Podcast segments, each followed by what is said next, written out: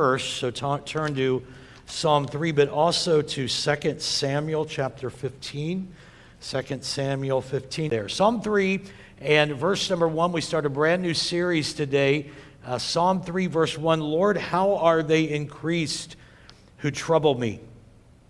Many are they who rise up against me. Many are they who say of me, There is no help for him in God. But you, O Lord, are a shield for me. You are my glory and the one who lifts up my head. I cried to the Lord with my voice, and he heard me from his holy hill. I lay down and I slept. I awoke, for the Lord sustained me. How many are thankful God sustains us? 2 Samuel chapter 15, and I'm going to read about 20 verses here.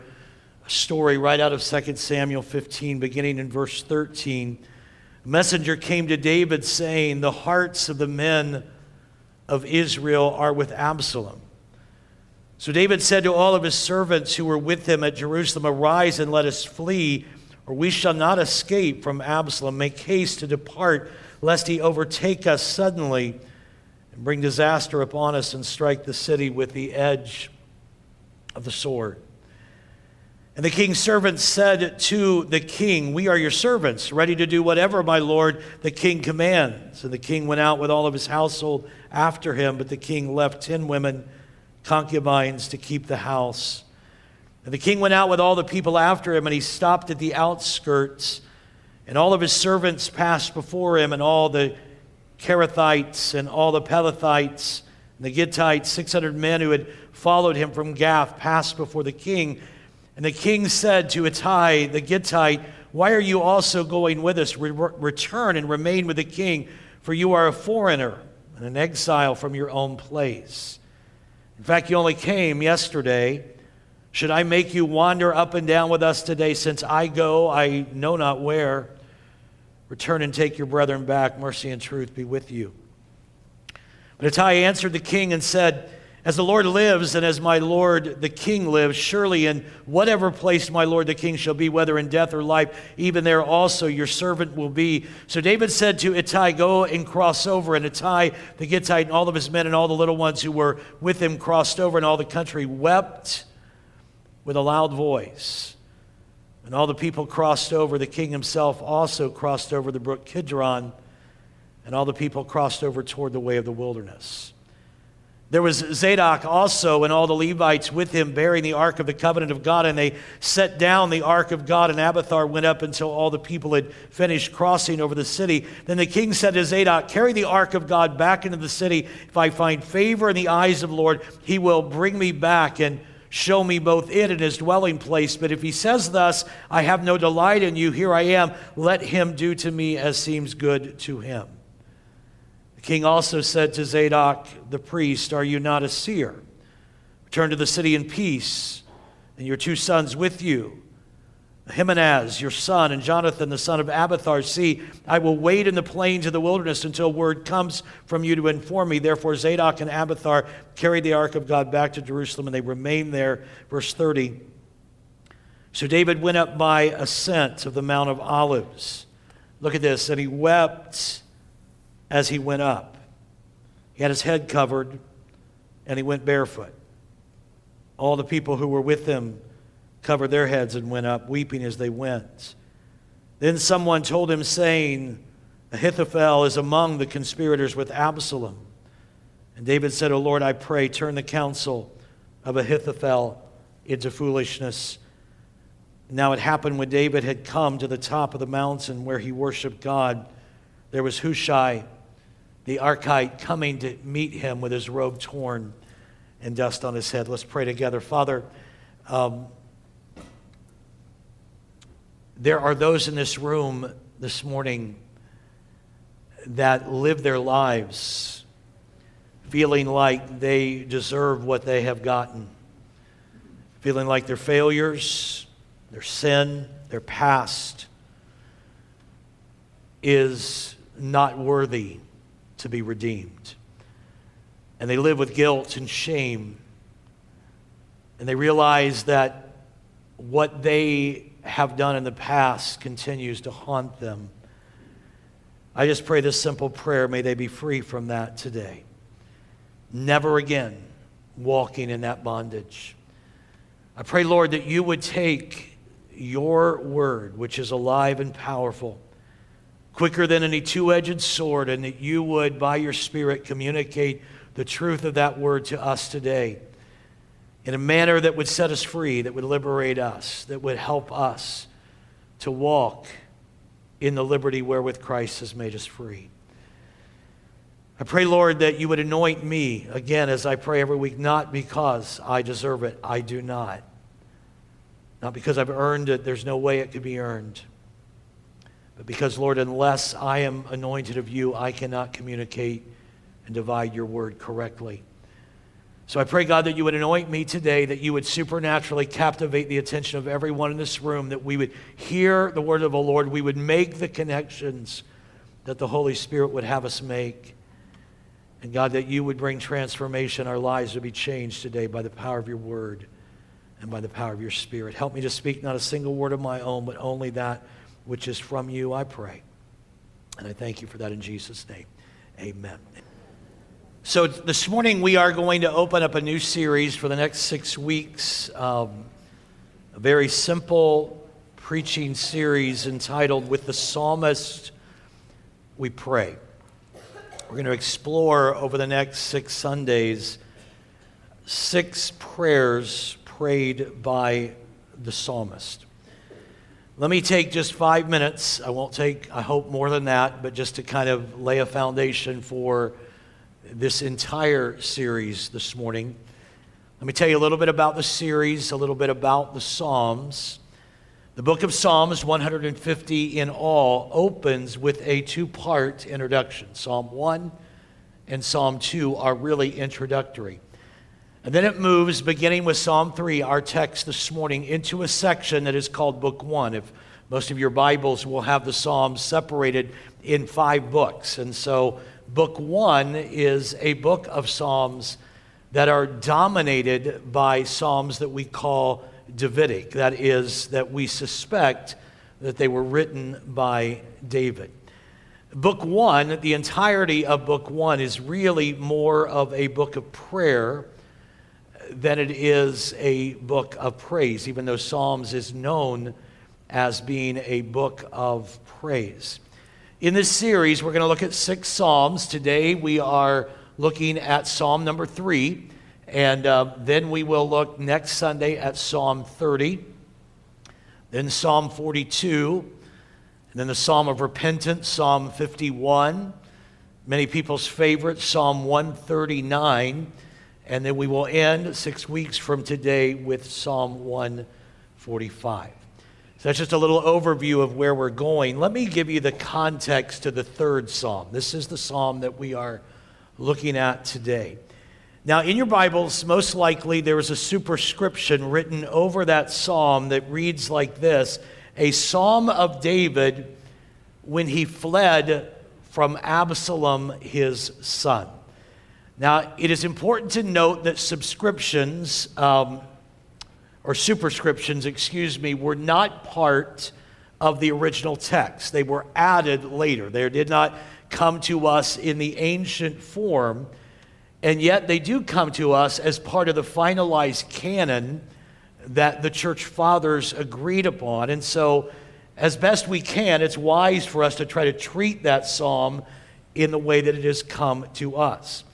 Now, there are some that doubt the authenticity of that superscription and wonder whether or not really that psalm has to do with this time in David's life. But William uh, Van Gemeren wrote this in his commentary there is no internal evidence that brings into question the authenticity of the superscription. And he's speaking specifically about Psalm 3. And so that superscription says this is the period of time when David is fleeing for his life from his son Absalom. Now, let me tell you that story. If you don't know that story, I'm going to tell it to you real quickly. I'll do my best to put together the pieces, but many of you are familiar with the story. It's actually one of the most, I would suggest, when he fled from Absalom, one of the most sordid stories um, in all of Scripture. Let me just talk you through it. It began with David's failure in 2 Kings chapter 11. The Bible tells us that at a time when kings normally go forth to battle, David stayed home.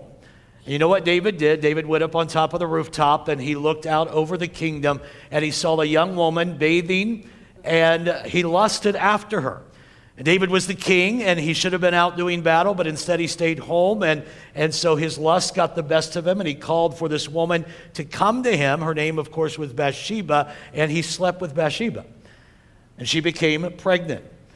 The problem was that Bathsheba's husband, Uriah, could not have possibly been the father of the child because he was out on the battlefield. And so David knew that he had a problem and something he had to cover up. And so he immediately called, when he found out that Bathsheba was pregnant, he called for his general and said to his general, I want you to bring Uriah home. And uh, I want you to tell Uriah. And he came and met with David. And, and David said to Uriah, I want you to go home. You've worked hard. I want you to go and spend some time with your wife hoping that he would sleep with his wife and ultimately she would become pregnant. And David will, shoo, okay, I'm covered now. But it didn't happen that way. Uriah was a man of honor, and he said, I cannot sleep with my wife. I cannot experience pleasure while my men are out doing battle. And so he slept on the doorstep and did not sleep with her. And when David was heard about it, he was angry. And so David tried a second thing. He got Uriah drunk, thinking that maybe Uriah and his drunkenness would go in. I don't know why you all watch soap operas. I'm telling you, it doesn't get any better than this. Why do you get hooked on those things? Just read your Bible, all right?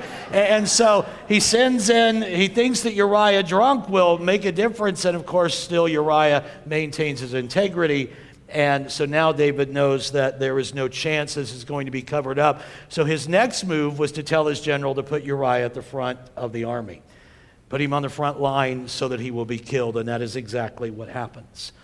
And so David kind of covers up, but he still lives with that guilt. He covers up what he has done until he thinks he's gotten away with it, until Nathan the prophet comes to him. Nathan the prophet tells David this little parable and uh, about a man who's very wealthy who has lots of sheep and he steals a very poor man's only sheep. And he said to David, What do you think of that? And David said, That's awful. I think that man should be killed. And then Nathan said to David, You are the man. This is what the Lord, the God of Israel, says I anointed you king over Israel, and I delivered you from the hand of Saul. I gave you your master's house to you and your master's wives into your arms. I gave you all of Israel and Judah. And if all this had been too little, I'd have given you even more. Why did you despise the word of the Lord? By doing what is evil in his eyes. You struck down Uriah the Hittite with the sword, and you took his wife to be your own. You killed him with the sword of the Ammonites. Now, therefore, the sword will never depart from your house, David, because you despised me, and you took the wife of Uriah the Hittite to be your own. This is what the Lord says out of your own household, I'm going to bring calamity on you. Before your very eyes, I will take your wives and give them to one who is close to you, and he will sleep with your wives in broad daylight. You did this in secret, but I will do this in broad daylight before all of Israel. And then David said to Nathan, I've sinned against the Lord. Nathan replied, The Lord has taken away your sin. You're not going to die, but because but because by doing this you have shown utter contempt for the Lord, the son born to you will die. This, by the way, is when David pens Psalm 51 that we will look at in just a few weeks. So Nathan the prophet confronts David, and David says, I've sinned, I'm the one. And Nathan said, You are the one. God's not going to kill you, but your child that was born illegitimately is going to die.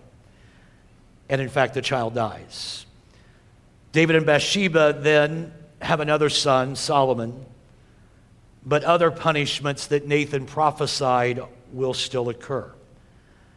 One of those punishments occurred because of all the upheaval in David's family. David, probably because he had failed so miserably himself, had a hard time holding his children to the line, didn't discipline them very well, and he had a son by the name of, of Amnon. And Amnon fell in love with or in lust with his half sister Tamar. But instead of asking her hand in marriage, he deceives Tamar, acts like, he, like he's sick, asks Tamar to bring him soup into his bedroom, and when she comes in the room, he rapes Tamar. Tamar had a full brother by the name of Absalom, who was also a son of David, and Absalom was so angry that his sister had been violated by her half brother Amnon. He was so angry and expected David to do something. But David, perhaps paralyzed by his own sin, though he was angry, did absolutely nothing. Two years pass, and Absalom waits for David to do something, but when he doesn't, he can't hold it any longer. And Absalom conspires and has Amnon killed. And then he flees and escapes the country. David grieves that his son Amnon has been killed but he also wants Absalom to come home. He just wants everybody to be happy again. And so finally, Absalom, because of Joab, comes home, but then David refuses to see Absalom for two years. In the meantime, Absalom's bitterness grows, his anger grows. He's had it with his dad. Forget that his dad is the anointed one, imperfect, but the anointed one. Forget that. His anger and bitterness grows so much that he plots to overthrow his father. And through some very shrewd political moves, he wins the people over. And he leads a revolt against his father David and drives David out of Jerusalem and away from the throne. So it's here that we pick up our text in 2 Samuel. And this is where we find the context for Psalm 3. Look at verse 30 of 2 Samuel 15. David continued. He's now running from Jerusalem. He continued up the Mount of Olives. He's weeping as he went. He's been driven from the throne, he's been driven from his home. He's been driven from the people he loves. He's weeping as he went. His head is covered and he is barefoot. What a pitiful picture.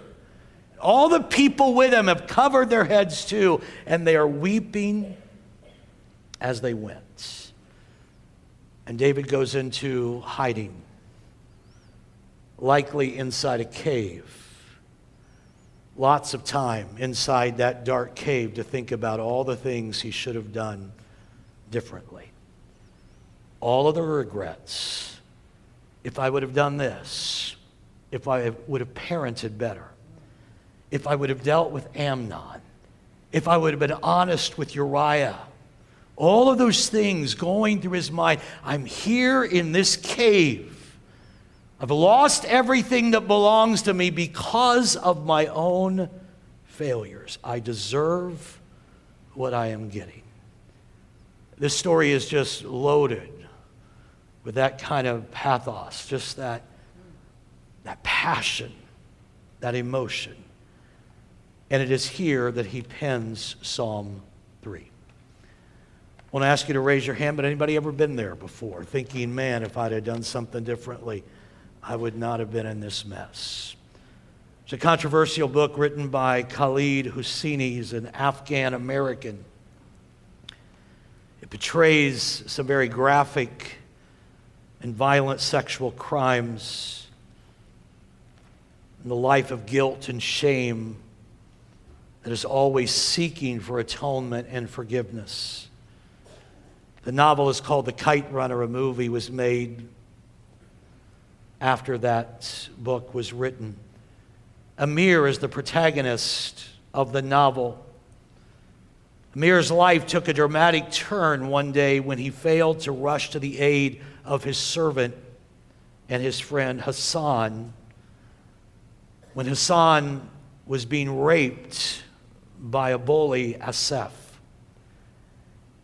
Instead of helping him, Amir timidly hid behind a fence and he just watched the events unfold. And then later, when questioned, he acted like or pretended like he knew nothing about the act. This traumatic event combined with the cowardice hung over Amir for the rest of his life. At one point in the novel, Amir reflects on how the past can still haunt a person into their present. And he writes this I became what I am today at the age of 12. On a frigid, overcast day in the winter of 1975. I remember the precise moment. I was crouching behind a crumbling mud wall and I was peering, peeking into the alley near the frozen creek. That was a long time ago. But it's wrong what they say about the past. I've learned about how you can bury it because the past claws its way out. Looking back now, I realize I have been peeking into that deserted alley for the last 26 years. David was inside that cave, peeking into the deserted alley of his failures and his shame and his regrets when he penned the words of Psalm 3. Let me share with you four lessons this morning that I trust will help you if you feel like Amir, if you feel like David peeking into the deserted alley of your past that you just can't seem to shake. First of all, we must acknowledge the unrelenting struggle. Look at what David said in the first two verses Lord, how they have increased to trouble me. Many are they who rise up against me. Many are they who say of me, There is no help for him in God. Notice the struggle that David is having. Three things are stated My enemies are many. Look at this. How have they increased to trouble me? My enemies are rising against me. The Hebrew word is kum. It's a technical term for witnesses in a legal proceeding. They are rising against me. My enemies are testifying against me. And thirdly, my enemies are speaking lies to me, saying, There is no help for me in God. This triple repeated many, many are they who rise up against me. Many are my enemies. Many are they who say there is no help for God. This triple repeated many seems to underscore the desperation that David feels. The charge of the enemies is not only against David, but against David's God. There's no help for him in Yahweh. The enemies are either saying, that God can't help him, he lacks the power, or God won't help him because of his failure and because of his sin. The enemies are screaming at David, There's no help for you. You deserve what you got. That's why you're in this cave, peering into the alley of your shame and failure. Nancy Walford in the New International commentary of the Old Testament on the Psalms says the assumption or intimation of claim that there is no help for another in God is not only an attack on a fellow human being, but it is a limiting, arrogant presumption against God. There is, for those of us who have regrets, for those of us who have sinned, or at least we feel sin deeply, or had failures that we wish we could overcome, there is a, an unrelenting struggle with shame that we often battle with. In his book, By Grace Alone, Sinclair Ferguson identifies four major fiery darts that the enemy throws at us the first one is God is against you, Satan says. He's not really for you. How can you believe he is for you when you see the things that are happening in your life? Saying to David, God can't be for you. You've lost the throne. You're in a cave. The second fiery dart is I have accusations I will bring against you because of your sin. What can you say in defense? Nothing. I've sinned. The third fiery dart of the enemy is you can say you are forgiven, but there is a payback day coming, a condemnation day, Satan insinuates. How will you defend yourself then? Fiery dart number four, given your track record, what hope is there that you will preserve to the end? Again, I won't ask you to raise your hand, but many of you have felt those kinds of fiery darts. You've failed over and over. You've made more mistakes. You've made more promises that you didn't keep. And like David, like Amir, there's this unrelenting struggle. So, number one, we must acknowledge the unrelenting struggle. Number two, we should confess the overriding truth. So, David says in Psalm 3, verse 1 and 2, before we look at that verse, Lord, how are they increased to trouble me? Many are they that rise up against me. Many are they who say there is no help for him in God. Those are lies. And so we have to confess the overriding truth, and David did.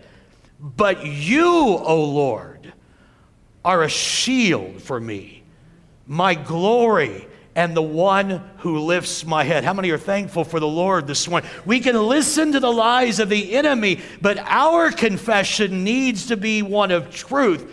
But you, O Lord, you're shield about me.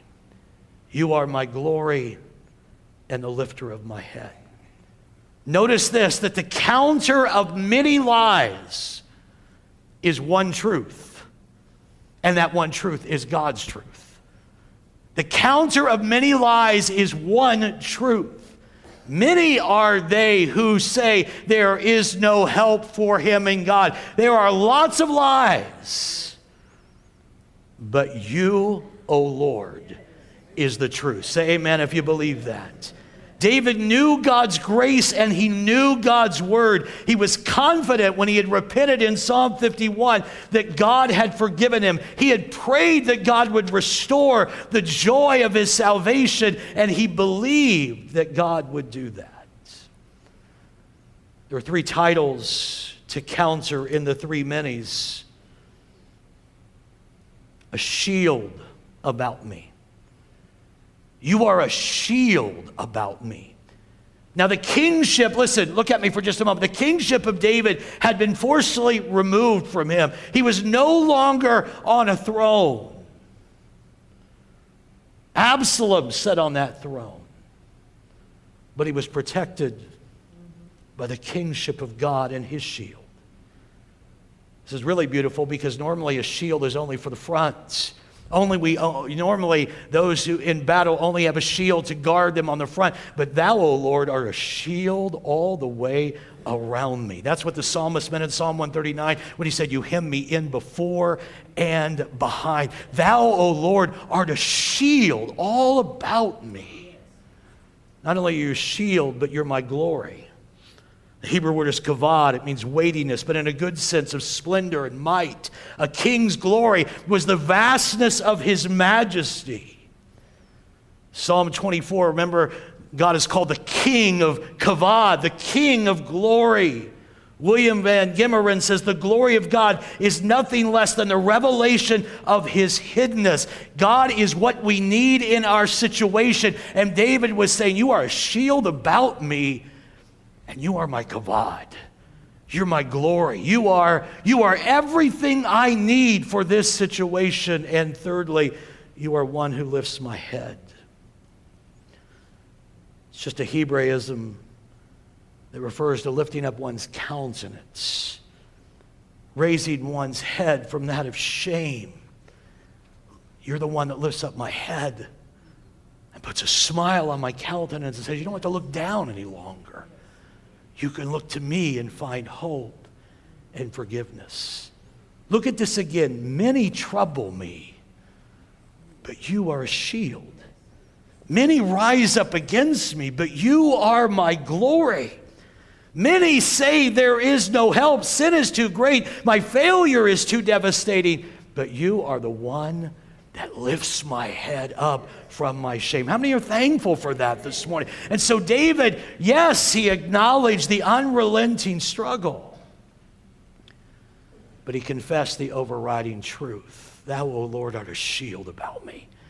You're my glory and the one who lifts my head. Lee Strobel shares this account of a baptism service that he was doing We told people before they came to the platform to be baptized to take a piece of paper, write down a few of the sins that they had committed, and fold that paper.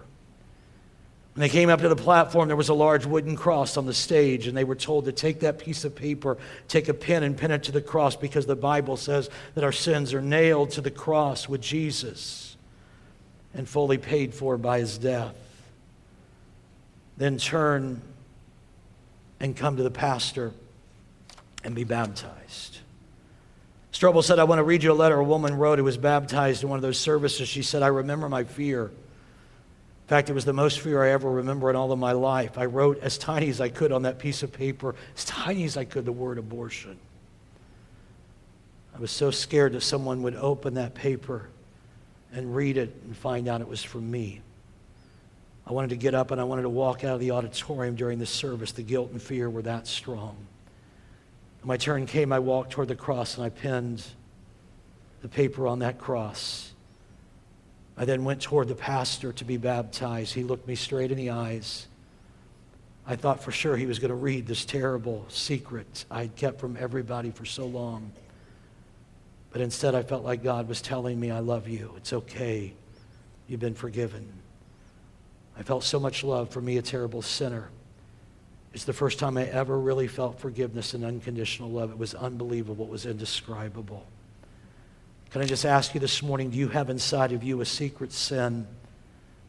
You wouldn't even want to write down on a piece of paper out of fear that somebody might open it and find out. Can I tell you something about Jesus that I know? The enemy will say, There is no help for you in God.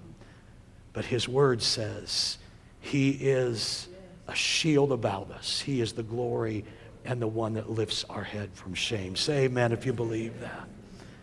We must uh, confess the overriding truth. Thirdly, we must act in unswerving confidence. Verse 4 I cried unto the Lord, and he heard me from his holy hill. I love this next statement that we're going to put on the screen. I loved it, one, because I wrote it, but because I also think it's really good. The location of the one crying out doesn't matter, just the location of the one who answers. David's in a cave of shame. I cried unto the Lord in my lowest point. Doesn't really matter where I'm at because he heard me out of his holy hill. Aren't you thankful for that? He doesn't move. No matter how deep my shame gets, he doesn't move. Doesn't really matter how deep the pit is I'm in. David and his men were in a dark place. Look again at verse 23 and 30. The country wept with a loud voice, and the people crossed over. The king crossed over too, and the people crossed over toward the way of the wilderness. And David went out and wept as he went, and he had his head covered. He went barefoot. And all the people covered their heads, and they went up weeping as they went. But God hadn't moved. They'd been pushed off the throne. They didn't even have sandals on, they had their heads covered. They were headed to a cave. They're weeping, but God was still in his holy hill and he answered. That's the voice we listen to, not the voice of Absalom, not the voice of our enemies. Listen to me, look right here. When you are being ridiculed by your enemy, save your voice for crying out to God. Don't use your voice to cry out on social media about how you're being beat up. Don't use your voice to cry out to your friends. Don't use your voice to mope and pout.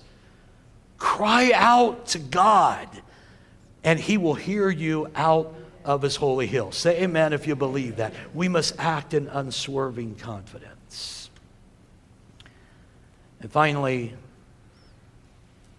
we can then experience an unshakable peace. I laid down and I slept, and I awoke, for the Lord sustained me. David had this unshakable peace because God had sustained him. He had learned to be still and listen to the voice of God. Pastor Clayton, if you want to come, I want to read your story. Why don't you stand with me if you would? We're really almost done. Just don't leave. Um, I'm not that close to done that I want you to say goodbye yet, but um, James Hamilton wrote a book called Directions. And he tells the story um, before refrigerators were used, ice houses were used to preserve food. Ice houses had thick walls, they had no windows, had tightly fitted door. In winter, when the streams and the lakes were frozen, large blocks of ice were cut from those frozen waters and they were hauled to the ice houses and they were covered with sawdust. And a lot of times those ice blocks would last well into the summer. One man lost a valuable watch while he was working in an ice house. Searched diligently for it, carefully raking through the sawdust, but he couldn't find it. His fellow workers also looked, but their efforts were futile as well. And finally, a small little boy heard about the fruitless attempts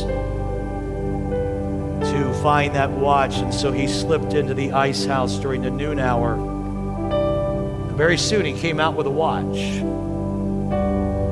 Amazed, the men asked him how he had found it. He said, I closed the door,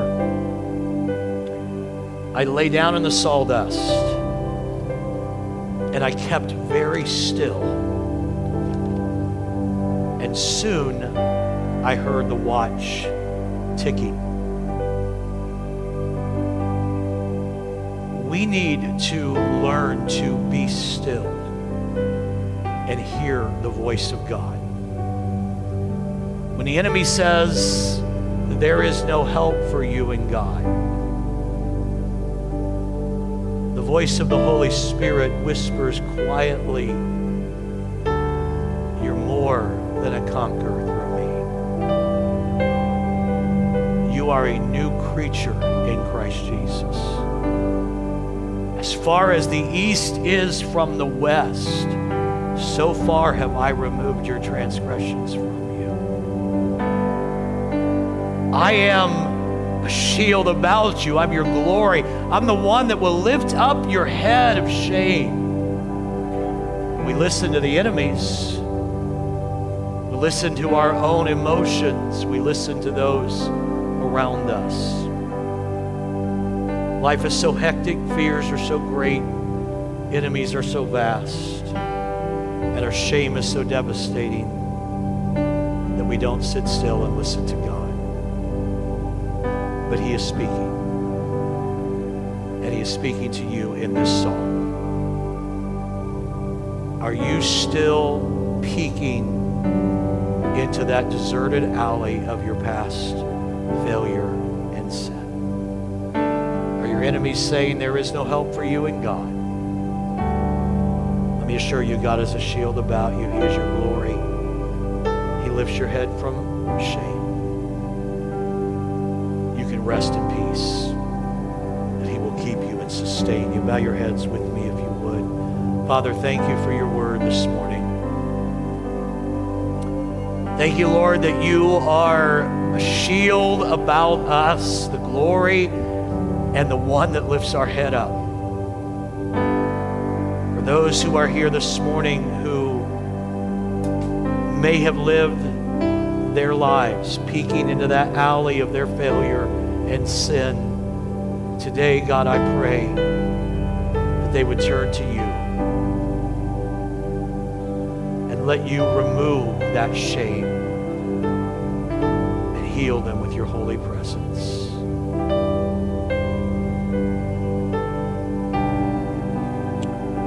Heads bowed for just a moment this morning, let me ask you possibly you're here today. First of all, I'm going to ask this. You don't even know Jesus. You're not living for Him. Your heart's not right with Him. You know it's not right. You know that you're not ready to meet Him should Jesus come or should your life be taken, you know that you're not ready to stand before God, but you would just simply say, Pastor Kevin, by an upraised hand, would you pray for me? I want to make Jesus the Lord of my life today. I want to give my life to Him completely. Is there anyone in this room that would say, Would you pray for me? I want to surrender my life to Jesus.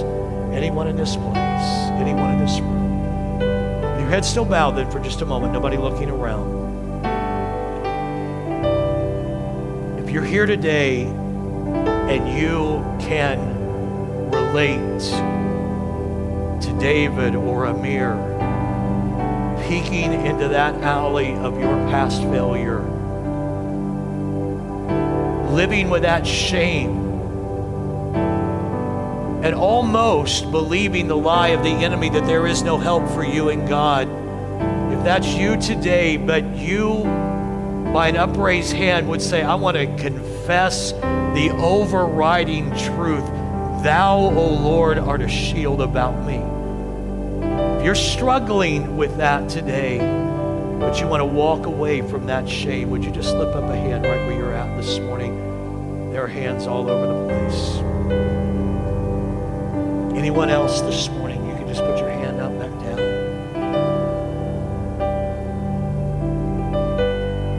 We're going to sing this chorus this morning. There are many hands that went up.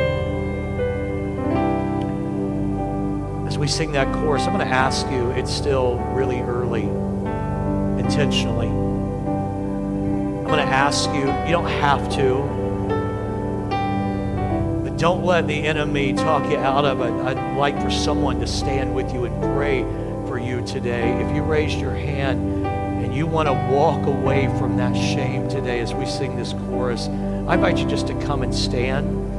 And after you've come, we're going to have some others stand with you and pray with you. But if you today want to walk away from that shame and you want to confess the overriding truth, God is a shield about us, He's the glory and the lifter of our head, I want you to come. Just come and stand across the.